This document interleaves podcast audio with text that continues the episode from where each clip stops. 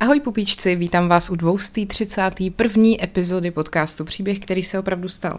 Já jsem Markéta a sice jsem slibovala, že teď tu minulou a tuhle epizodu budu věnovat oslavě třetího výročí podcastu, no jo, jenomže zemřel Karl Schwarzenberg a já jsem se rozhodla, že mu budu věnovat jednu epizodu a pak teda příští týden budu pokračovat v oslavách. Myslím si, že o Karlu Schwarzenbergovi za uplynulý týden toho vyšlo hodně. Asi jste sami určitě slyšeli nějaký spravodajský podcasty, vzpomínání na něj a podobně. Já bych se chtěla věnovat eh, rodu Schwarzenbergů, protože když můj podcast se víc třeba zaměřuje na historické nějaké události a tak, tak jsem si říkala, že by bylo fajn vlastně vám říct, co to sakra vůbec ty Schwarzenbergové byly zač. A uh, vlastně vám i třeba vyprávět příběhy některých členů toho rodu. A samozřejmě, že postupně se dostanou i ke Karlu Schwarzenbergovi, jeho ženě, jejich eh, dvojitýmu manželství a tak, ale vlastně gro téhle epizody budou spíš Schwarzenbergové, protože si myslím, že na Karla Schwarzenberga eh, vzpomínají povolanější lidi, kteří ho třeba osobně znali. Já vám samozřejmě můžu přeříkat jeho životopis, což tak jako udělám, ale uh, myslím si, že moje místo je spíš třeba vám říct, jak vzniknul jejich erb, co na něm bylo, Turek s Havranem a podobně, zajímavé věci, tak uh, jsem si k tomu i půjčila knížku, která se jmenuje Schwarzenbergové, napsal ji Pavel Juřík a je v ní spousta zajímavostí. Takže prosím vás, vrhneme se na to. Takže téma dnešní epizody uh, je, kdo byly Schwarzenbergové a potom teda se dostaneme i ke Karlovi.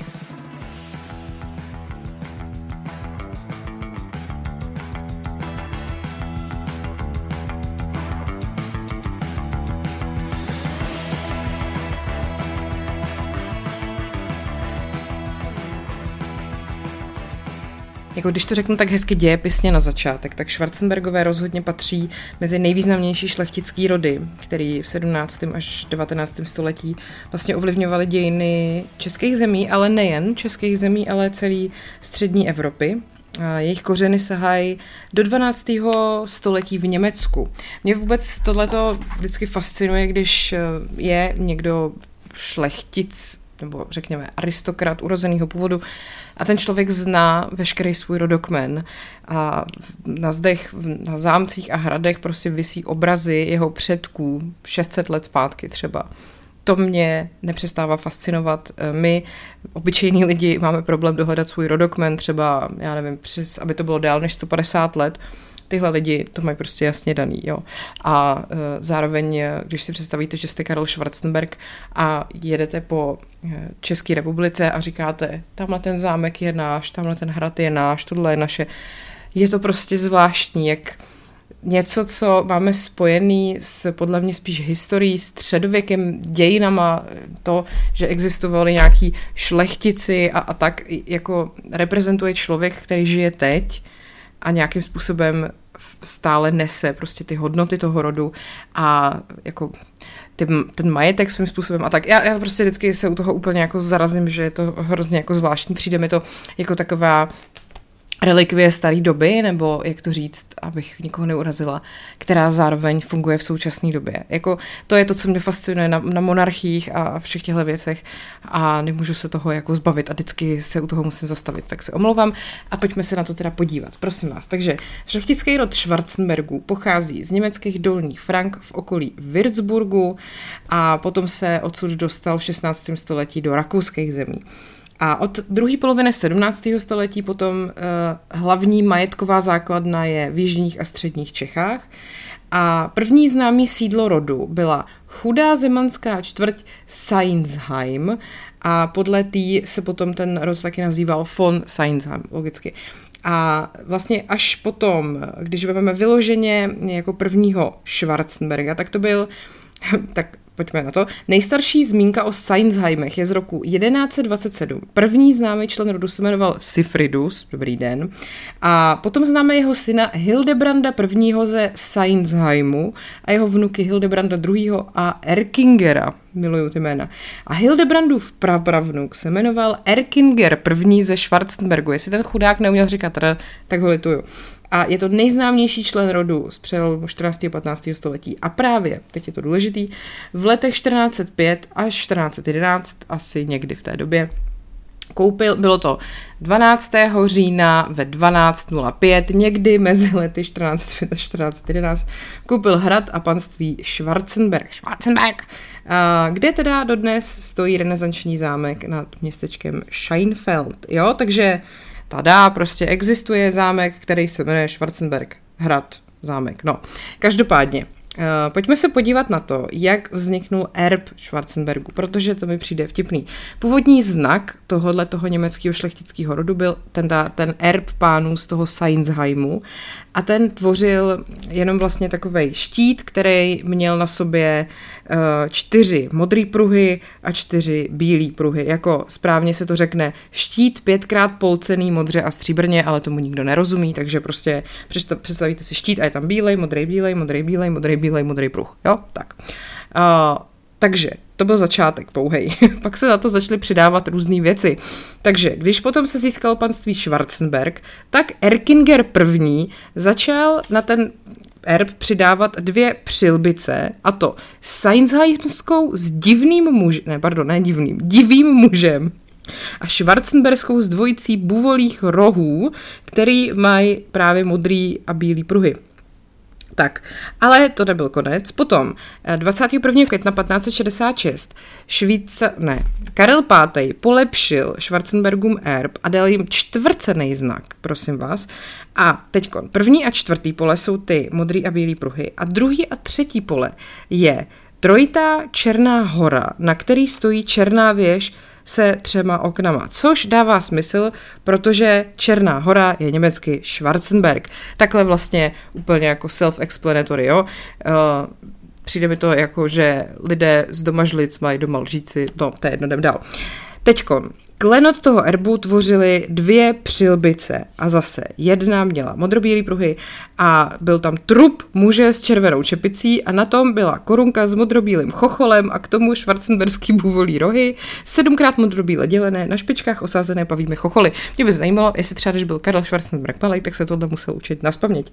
A to není všechno. Vlevo na druhý přilbě je labuť, která má zdvižený křídla. Tak a to ještě není stále všechno, opět pak přišlo polepšení erbu. Mimochodem teda, rod používal latinský heslo nic než rovné, to se mi líbí, nil nisi rectum, což by mohlo být zavádějící. Ale prostě nás nebudeme, tady prostě nebudeme dělat, že je nám 12, uh, nil nisi rectum znamená nic není rovné. Tak, jdeme dál nebo jako nic než spravedlnost, jo, něco takového zhruba. No, ale prosím vás, po dobytí turecké pevnosti Ráb roku 1598, což udělal Adolf ze Schwarzenbergu, který byl ze štefansberský větve rodu, má to v tom stále pořádek, eh, se ten erb opět takzvaně polepšil a to, a to se mi velmi líbí, o hlavu Turka, který mu Havran klove oko. A teď opět je to velmi jako popis toho, co se stalo, protože to byla turecká pevnost Ráb a německy Rábe je Havran. Takže logicky Havran klove Turkovi oko znamená uh, Schwarzenbergové dobili Ráb v Turecku logický, úplně jako jasný. Tak a nevím, jestli mám pokračovat, protože takhle. Uh, pak tady ještě máme takovou věc, že ten roce rozdělil na primogenituru a uh, druhogenituru, sekundogenituru, hele, to asi už necháme být. Prostě tady to mi přišlo vtipný, radši, radši nevdál. Každopádně, Pojďme se podívat na to, jak, teď jsem tady něco si za... A, ano. Takže, když byste se vydali uh, na hlubokou, tak v kuřáckém pokoji na zámku Hluboka vysí jediný ženský portrét, ze kterého uh, je nakreslená, schlíží na vás uh, manželka Georga Ludvika a hraběte ze Schwarzenbergu. Ale ona, prosím vás, byla o 50 let starší než Georg Ludwig, což bylo jako zvláštní i v té době. A co vlastně vedlo mladého hraběte k tomu, aby se oženil s bohatou starou dámou? No tak jako už to, že se řekne, že je bohatá, asi vám rovnou odpoví na to, proč, že? navíc tahle ta Anna byla provdaná celkem šestkrát. Ona se správně teda jmenovala Anna Neumannová z Wasserleonburgu, to je pohoda. A žila tyjo od roku 1535 až do roku 1623, což je teda dost na tehdejší dobu.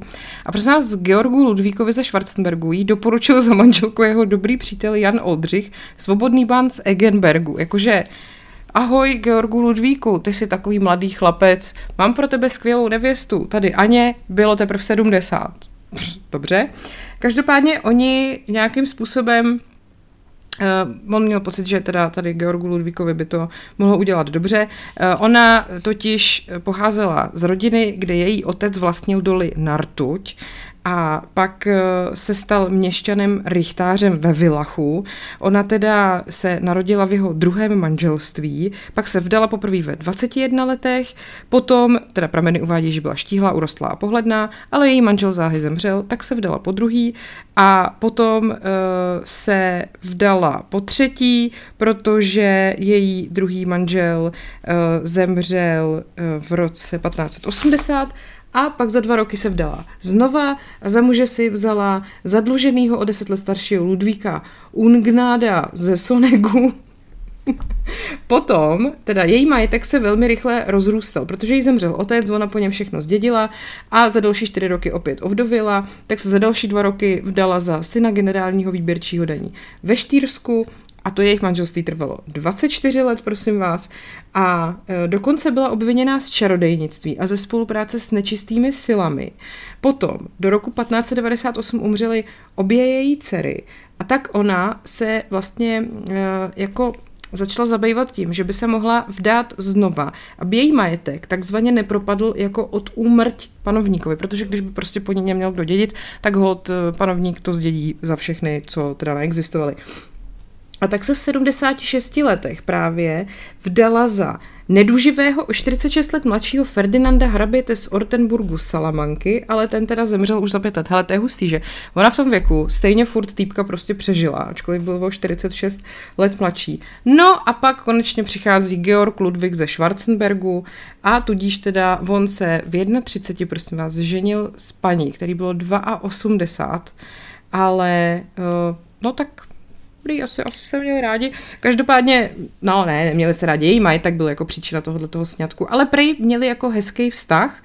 Pouhou pověstí tak bude historka, to teď čtu z té knihy, která uvádí, že se, hraběte že se hrabě domluvil s císařem, aby ho přímo od svatebního stolu odvolal k vojsku, čím se vyhnul svatební noci. Se svojí ženou ale asi příliš často nepobýval, protože ho císař pověřoval mnoha diplomatickými úkoly. Na to si Anna císaři také stěžovala, tak jako sorry, ale mohla to trochu čekat.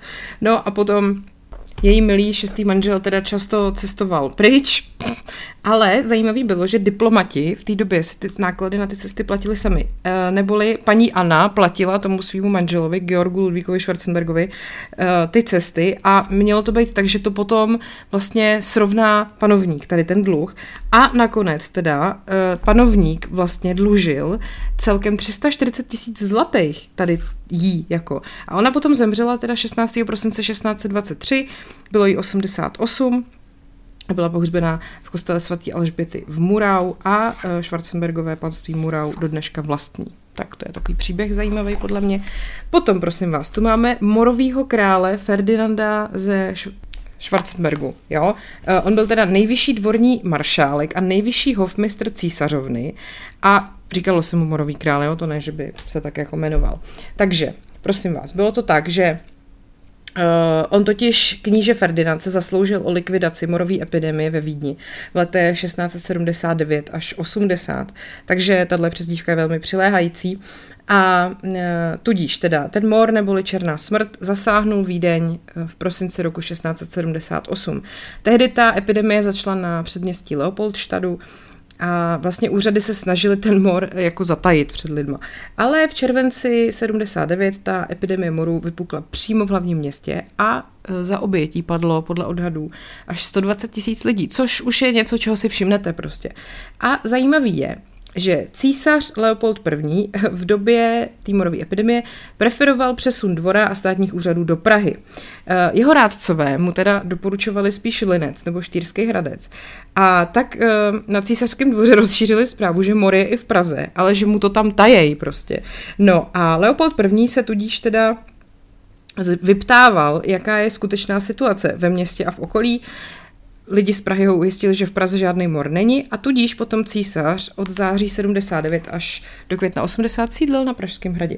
No a Ferdinand kníže Schwarzenberg uh, alias Morový král se právě v roce 1679 zasloužil o to, že se ve Vídni ta morová epidemie zvládla.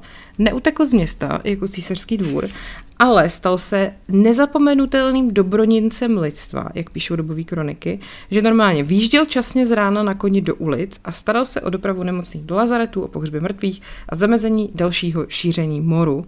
Taky pomáhal uh, jako schánět léky a uh, se železnou přísností se staral o zachování práva a nechal chránit opuštěné domy obětí moru před rabováním. Dokonce pro výstrahu potom 26. září 1679 nechal oběsit devět zlodějů a tudíž potom za tuto pomoc během morový rány mu udělili titul Der Pestkönig, neboli morový král, aby ty jeho zásluhy zůstaly v paměti. Tak to mi přijde hezký. Tak, pojďme se podívat na další takový zajímavý osud jednoho Schwarzenberga.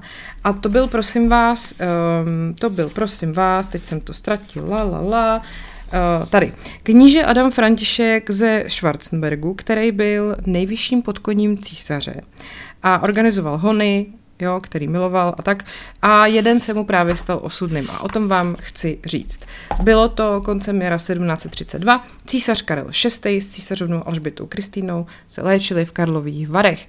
A cestou do Vidně se zastavili v Praze, kde panstvo prostě pořádalo nějaký hony.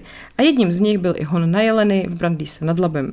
Lovci se ale rozestavili tak nešťastně, že byli od sebe vzdáleni jen asi 60 metrů, navíc jako v půl kruhu, takže si prostě stáli v dráze střel. Já nevím, jestli to byl úplně chytrý jako move. A mezi lovci byl i přítel knížete, o kterém tady mluvím, hrabě Špork, eh, jeho španství sousedí s revírem co bylo v tom Brandýse. No a prostě když nadháněči vyhnali z ráku pět jelenů, tak jeden z nich běžel mezi císaře a knížete a Karel VI., který měl samozřejmě přednost v tom střílení, vypálil, ale jelena minul, protože viděl špatně na dálku. Hon pokračoval a císař opět minul a tentokrát bohužel zasáhnul nejvyššího podkoního Schwarzenberga do boku. No a teda střela pronikla střevama, pravou ledvinou, a ten eh, kníže vykřiknul bolestí, zhroutil se k zemi, hon samozřejmě skončil. Okamžitě ho ošetřil císařský chirurg Antonín Hauzinger, ale do rány se dostala infekce a císař teda byl velmi rozrušen, dokonce zahodil klobouk i paruku a chtěl umírajícího navštívit, ale dvořani mu to rozmluvili. A potom teda poslední uh, života, pardon, chvíle života knížete Adama Františka zaznamenal jeho komorník Viktor Jaus, Eh, zraněný byl na selském povozu převezen do Brandýského zámku a byl uložen v pokoji správce napravo od brány. A na jeho přání byl teda povolaný děkan, aby ho vyspovídal a Adam František Schwarzenberg mezi tím odmítl císařův návštěvu se slovy ať císař neráčí ke mně chodit a ať se nad tímto neštěstím netrápí, neboť to byla vůle nejvyššího, aby se tak stalo. Teda, to je ale hezký, ne? Jako, teda hezký, no tak jako císař vás střelí do boku, je fakt, že asi nemůžete říct ty čuráku starý, co to proved. Musíte asi být trošku jako to, že politicky korektní. No tak ale je to velmi jako hrdinské, si myslím. No.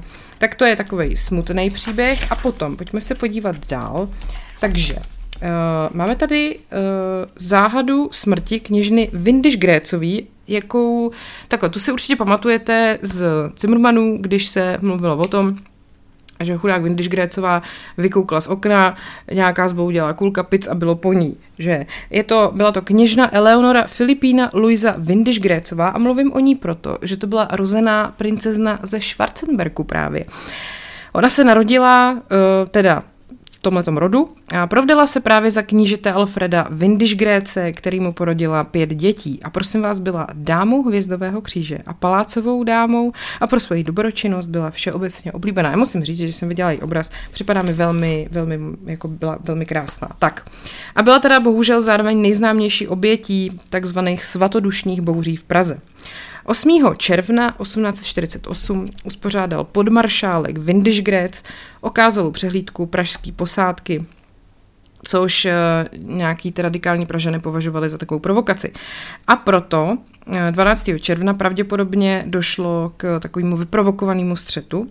Vlastně na koňském trhu eh, se odpoledne schromáždil dav, kde byli vzbouřený studenti a Pražany, Pražani pff, před pražským velitelstvím a to sídlilo v bejvalý pražský mincovně v Celetný. Jo? A vojákům z nedalekých kasáren uh, se ten dav podařilo z ulice vytlačit na staroměstský náměstí. No a ten hluk, který se toho 12. června 48 právě rozlejhal tou celetnou, tak vyrušil tu kněžnu Eleonoru z hovoru s hosty v salonu uh, v apartmá jejího manžela právě na rohu celetný ovocného trhu. Takže když se jakoby schýbla, aby zvedla záclonu, která byla až u země, u toho okna, tak jí zasáhla zbloudilá kulka přímo do hlavy. Kněžna klesla na zem s povzdechem můj bože. Ale jiná verze událostí uvádí, že chtěla z okna salonu zavolat na manžela a že si doma zapomněl čepici, což byla jako důležitá součást jeho uniformy. A když potom eh, vlastně ten Alfred přiběhl, poklekl vedle své mrtvé manželky a údajně tiše řekl, mně byla určena, tebe stihla. No a potom tu kulku, kterou jí vyněli z těla, dal vsadit do stříbrného pouzdra a to pak nosil na krku, což mi přijde velmi jako, nevím, takový disturbing prostě, uh, morbidní hodně. Vyník vraždy teda nikdy nebyl nalezený. Jako podezřelý byl vyšetřovaný uh, jeden pražský student Maximilian, jmenuje se Maximilian Maux uh, z Velkých Popovic. A ten měl totiž brokovnici s dvojitou hlavní, účastnil se nepokojů a navíc byl zatčený přímo v domě naproti bytu Windisch Gréce, ale nakonec se ukázalo, že prej teda z tého pušky ten výstřel nevyšel a neví se to prostě jistě, kdo to mohl být a odkud přesně. Každopádně tohle je příběh uh, Eleonory Windisch Grécový a je to vlastně teda princezna z rodu Schwarzenbergu, proto o ní mluvím. Zajímavá věc. Tak, tak a teď zase skočíme trošku dál. Eh, přijde mi zajímavá, zajímavý moment, když se vlastně zákonem 61 lomeno 1918 sbírky zrušilo šlechtictví. Jo, zrušilo se šlechtictví, řády a tituly. Vstoupilo to v platnost 10. prosince a bylo to několikrát novelizovaný. Takže třeba eh, potom 21. října 36 k tomu byl přidaný zákaz užívání erbů. No, takže tohleto vlastně v rámci jako vzniku Československa přišel tady ten zákon a způsobilo to to, že šlechta v podstatě zmizela z politické sféry i z armády a jako myslím spíš jako ke škodě, než že by to něčemu úplně pomohlo. Eh, ta aristokracie už potom zastávala jenom několik diplomatických postů a vláda protektorátu potom eh, vlastně obnovila platnost šlechtických titulů, ale opět vlastně po válce došlo k anulování těchto zákonů, takže šlechtické tituly byly opět eh, zrušený. No a většina zemědělské půdy vlastně do té doby patřila šlechtě a církve šlechtě a církvy. Já už tady čtu dál a už se přemýšlím nad něčím jiným. Takže eh, potom do těchto těch majetkových poměrů zasáhla hodně podstatně pozemková reforma, Sice to zmírnilo jako sociální napětí v zemi, ale vlastně uh, to zároveň jako uh, způsobilo hospodářské ztráty, protože uh, samozřejmě ta péče o ty hrady a zámky se pak jako zhoršila, protože spousta těch nových majitelů na to neměla peníze, jo? Což byla věc, před kterou třeba i spousta jako lidí varovalo. Uh, No, pak tady máme takzvaný záborový zákon a vlastně bez náhrady eh, byl vyvlastněný majetek příslušníků nepřátelských států a taky rodiny Habsburku. To mám mimochodem, eh, kdyby vás to zajímalo v bonusech, teď epizodu o tom, jak zanikaly monarchie a je tam právě i vlastně povídání o tom, jak zanikly Habsburkové a co se stalo s jejich majetkem. Tak tohle je přesně ono, to s tím souvisí. Takže se to všechno vyvlastnilo a taky zároveň se vyvlastňoval majetek, pokud jeden majitel měl víc než 150 hektarů zemědělské půdy. A potom 30. ledna 1920 byl vydaný takzvaný přidělový zákon a tom se vlastně ustanovovalo, komu se jak přidělí ta zabraná půda. Hele, mně tohle přijde zajímavý v tom, že my máme všichni představu, jak ta první republika byla ráj, jak prostě takhle, komunisti samozřejmě jsou svině, ale jako tohle se dělo za první republiky, jo, vyvlastňování půdy a, a podobné věci, což si myslím, že spousta lidí v hlavách nemá jako nemá. že prostě to je něco, co si spíš spojujeme uh, s komunistickým režimem, ale ono to teda bylo mnohem dřív. Takže tak. No a uh, ten zákon o zrušení šlechtictví, uh, vlastně, když ho tady trošku budu citovat, šlechtictví a řády, jakož i veškerá z nich plynoucí práva se zrušují, rovněž tak tituly, pokud byly udělovány jako půhá vyznamenání. V platnosti zůstávají takové tituly, na které lze splněním předepsaných podmínek nabíti právního nároku, titul doktorský, inženýrský a podobně, a pak tituly, jež vyžadují skutečně e, zastávanou úřední hodnost. Bývalí šlechtici nesmí užívat i svého rodného jména s přídomkem nebo dodatkem vyznačujícím šlechtictví. To je zajímavý, co? Jakože proč to vlastně někomu vadilo? No a největší vlastníci pozemku před tou pozemkovou reformou na počet hektarů právě byly Schwarzenbergové. Ty měly celkem 192 tisíc hektarů. No, tak uh, si to asi ani nedovedem představit, co to pro ně muselo být, tohleto.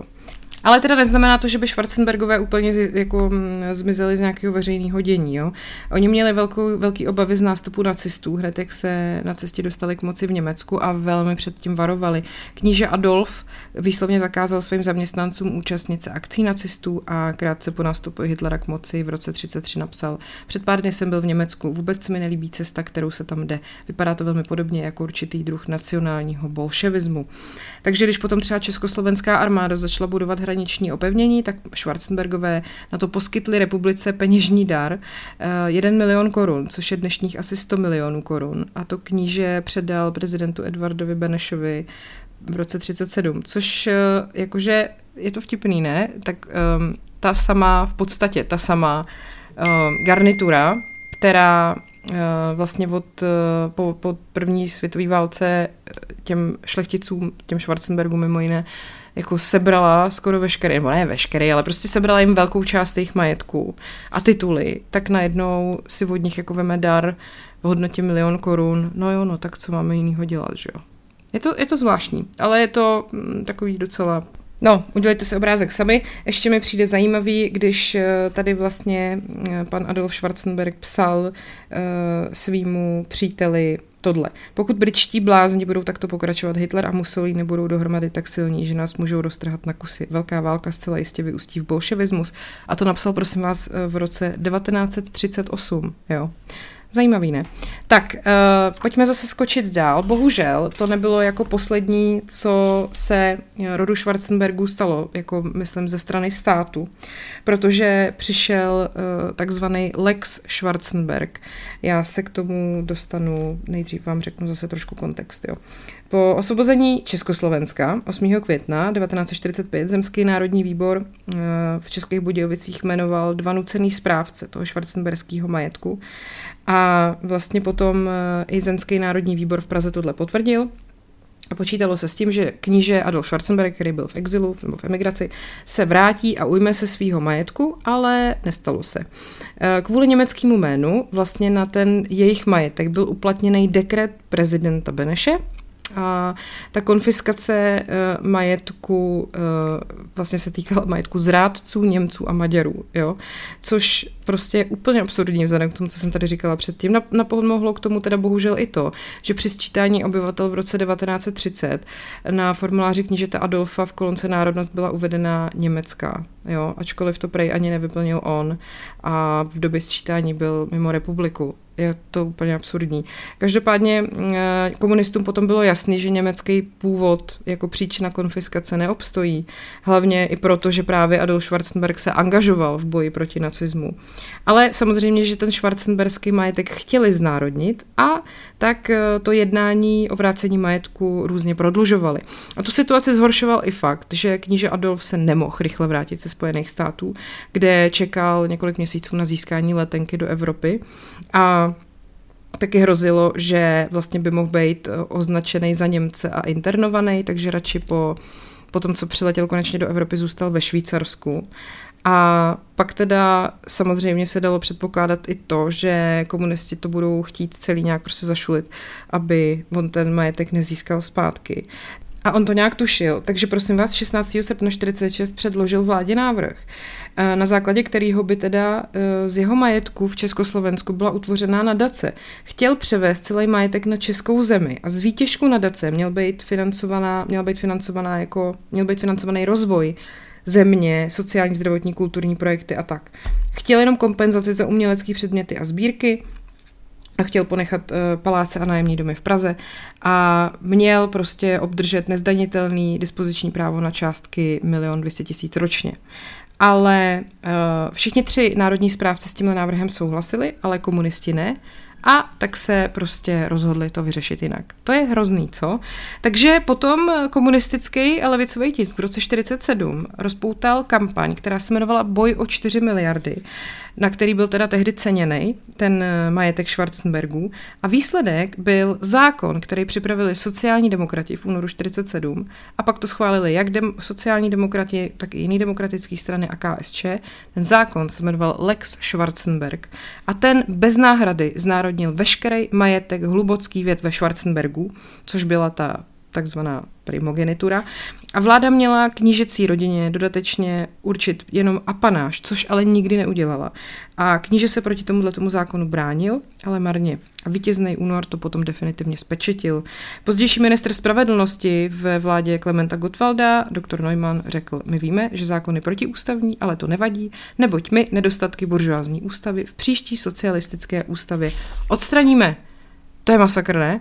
Jako já potom, když vlastně to vezmete úplně do důsledku, když potom vlastně kníže Schwarzenberg, myslím Karla, vlastně soupeřil s Milošem Zemanem v prezidentské volbě. A Miloš, Miloš Zeman byl jako už tehdy ne úřadující, ale předseda eh, sociální demokracie, člověk, který tu stranu po revoluci, dá se říct, jako vytáhnul k moci to muselo být extra hořký, když zároveň on ví, že sociální demokracie, ano, strana, která prostě se nějak odkazuje na, na tu historickou sociální demokracii, je to ta strana, která prostě pomohla jeho rodinu zbavit jejich majet. Je to ty vole, jako když to potom vidíte v těchto těch souvislostech, je to docela drsný. No, o tomhle tom by se teda dalo jako dlouze povídat. To projednávání toho zákona Lex Schwarzenberg eh, je šílený, když si čtete třeba ty mm, jako projevy z té doby, ty, jako tu nenávist vůči těm, těm lidem, těm Schwarzenbergům, co všechno jako si vymysleli, že za co ty lidi můžou a uh, proč je správně jim to všechno zabavit. Strašný, strašný. Tak, pojďme skočit teda už tady na Karla Schwarzenberga, toho současného, skoro současného. Uh, ten vlastně byl, řekněme, takovým nej známějším reprezentantem rodu. On se teda jmenuje plným jménem Karel VII. Jan Josef Norbert Bedřich Antonín Vratislav Menas, 12. kníže ze Schwarzenbergu, okněžněný lankrabě v Klegau, hrabě ze Sulcu a vévoda Krumlovský. Uh, tak a vlastně tímhletím Eh, že on se, teda za prvý narodil a za druhý hlavně oženil v roce 65, se spojily obě rodové větve, které původně byly rozděleny od roku 1802. On teda chodil na základku v Čimelicích a taky vzpomínal několikrát, jak šel jako desetiletý se starší jedenáctiletou sestrou krátce po únoru 48 Voršilskou ulicí a skupina školních dětí je na pokyn učitelky poplivala. Pak teda emigrovali z Československa a bydlel u babičky v Rakousku. V roce po roku 48 dálkově dokončil českou měšťanku ve Vídni a pak i vystudoval gymnázium. Potom začal studovat práva na univerzitách ve Vídni a Štýrském Hradci a lesnictví v Mnichově. Když potom zemřel Adolf Schwarzenberg, tak eh, vlastně už potom žili jenom dva mužský příslušníci té hlubocko-krumlovské primogenitury a to byli eh, Svobodný Josef ze Schwarzenbergu, držitel titulu 11. knížete a Jindřich ze Schwarzenbergu, který byl zase majitelem rodového majetku v Rakousku a Německu a měl jenom jednu dceru. A proto kníže Jindřich adoptoval 12. prosince 60 mladého prince Karla VII. do primogenitury toho rodu. To je hustý, ne? A když potom kníže Jindřich 65. zemřel, tak se Karel VII. stal dědicem rakouského a německého rodinného majetku a kvůli tomu taky musel v roce 65 přerušit svoje studium a začít řídit zprávu toho rodového majetku, v roce 79 potom zemřel i ten jedenáctý kníže a Karel VII. se pak stal držitelem titulu 12. kníže ze Schwarzenbergu a po smrti potom svýho otce v roce 86 se stal i hlavou sekundogenitury a jeho dědicem, ale sekundogenitura nezanikla. Je to složité, ale je to tak. A v 80. letech 20. století se teda zasazoval o dodržování lidských práv v Evropě. Eh, v rodinném sídle v Bavorsku vlastně bylo centrum takzvaného Československého dokumentačního střediska, což byl takový archiv zapovězené literatury. Mm, potom v letech 84 až 91 byl prezidentem Mezinárodního helsinského výboru pro lidský práva a pak byl i vyznamenaný eh, cenou lidských práv Rady Evropy. Na podzem roku 89 se vrátil do vlasti a 1. ledna 90 se stal členem sboru poradců Václava Havla a 10. července 90 byl jmenovaný kancléřem prezidenta republiky. Potom vlastně na, zákl- na základě zákona z roku 91 požádal o navrácení původního majetku rodiny a v roce 92 mu teda vrátili zámek Orlík a nějaký další objekty pozemkama a potom teda ještě znova v roce 94 další, vlastně díky dalšímu zákonu, mu vrátili lesy o rozloze okolo 10 000 hektarů a rybníky o rozloze 400 hektarů. No, ale na zemědělský půdě většinou hospodaří různý družstva, že jo, a tak. Ten stav těch budov samozřejmě po tady tom šílenství 40 letem byl totálně havarijní a bylo tam um, spousta jako, no prostě bylo to v zoufalém stavu, navíc k tomu nebylo žádný provozní vybavení, takže se do toho muselo investovat strašně moc peněz, ale třeba do roku 2007 se většinu těchto škod podařilo napravit. Tak, poskočíme zase trošku dál. V roce 2006 potom byl Karel zvolený senátorem za obvod Praha 6, stal se členem senátního výboru pro záležitosti Evropské unie a potom byl jmenovaný ministrem zahraničí České republiky, byl ministrem zahraničí mezi lety 2007 až 2009 v druhý Topolánkově vládě. Uh, tak, potom tady máme důležitý milník, eh, když se podíváme vyloženě na to, jaký, jako, jak jakých stran byl členem, mě už se taky motá jazyk.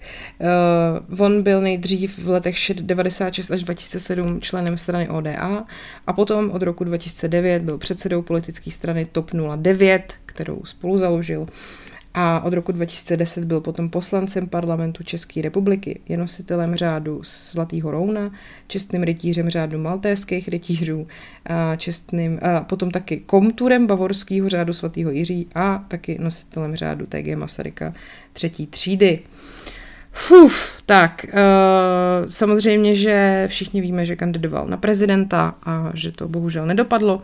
Byl uh, takhle, na aristokratickém plese ve Vídni se seznámil s Terezí, hrabenkou z Hardegu která se narodila v roce 1940. V roce 67 se spolu se vzali, ona je lékařkou, oni se pak rozvedli v roce 1988, ale v srpnu 2008 se vzali znovu. Terezie utrpěla mm, v roce 93 těžký úraz na lyžích a naštěstí se jí teda podařilo po dlouhým léčení dostat do normálního života a napsala o tom i knihu Má cesta zpět do života. Mají spolu dva syny, Jana Nepomuka Ondřeje a Karla Filipa. Eh, ten Jan Nepomuk Ondřej teda je už nyní hlava té primogenitury a ten Karel Filip se potom stane hlavou eh, obnovený sekundogenitury a pak mají ještě dceru Anu Karolinu, která je provdaná za britského scenaristu Petra Morgana, který napsal mimo jiné seriál The Crown, kruh se uzavírá, je to neuvěřitelný. Tak a Nevím, jestli ještě bych k tomuto vyčerpávajícímu výčtu všeho možného něco dodala. Myslím si, že jako pokud vás zajímá Rod Schwarzenbergu, tak uh, si toho můžete najít spoustu. Tady ta knížka teda je výborná, která se jmenuje jednoduše Schwarzenbergové. Pod, pod titul to má nic než rovně, že jo, to s tím rektem prostě víme. No a Tak eh, doufám, že jste se dozvěděli něco nového a zajímavého, že vás to nenudilo a eh, napište mi samozřejmě, budu ráda za vaše ohlasy. Pokud byste toho neměli dost, můžete jít na herohero.co lomeno podcast příběhy nebo na forendors.cz lomeno paní královna, kde vycházejí dvě bonusové epizody týdně a mě už bolí pusa, takže to ukončíme. Děkuji vám za pozornost, mějte se hezky, ať je váš život příběh, který se opravdu stal.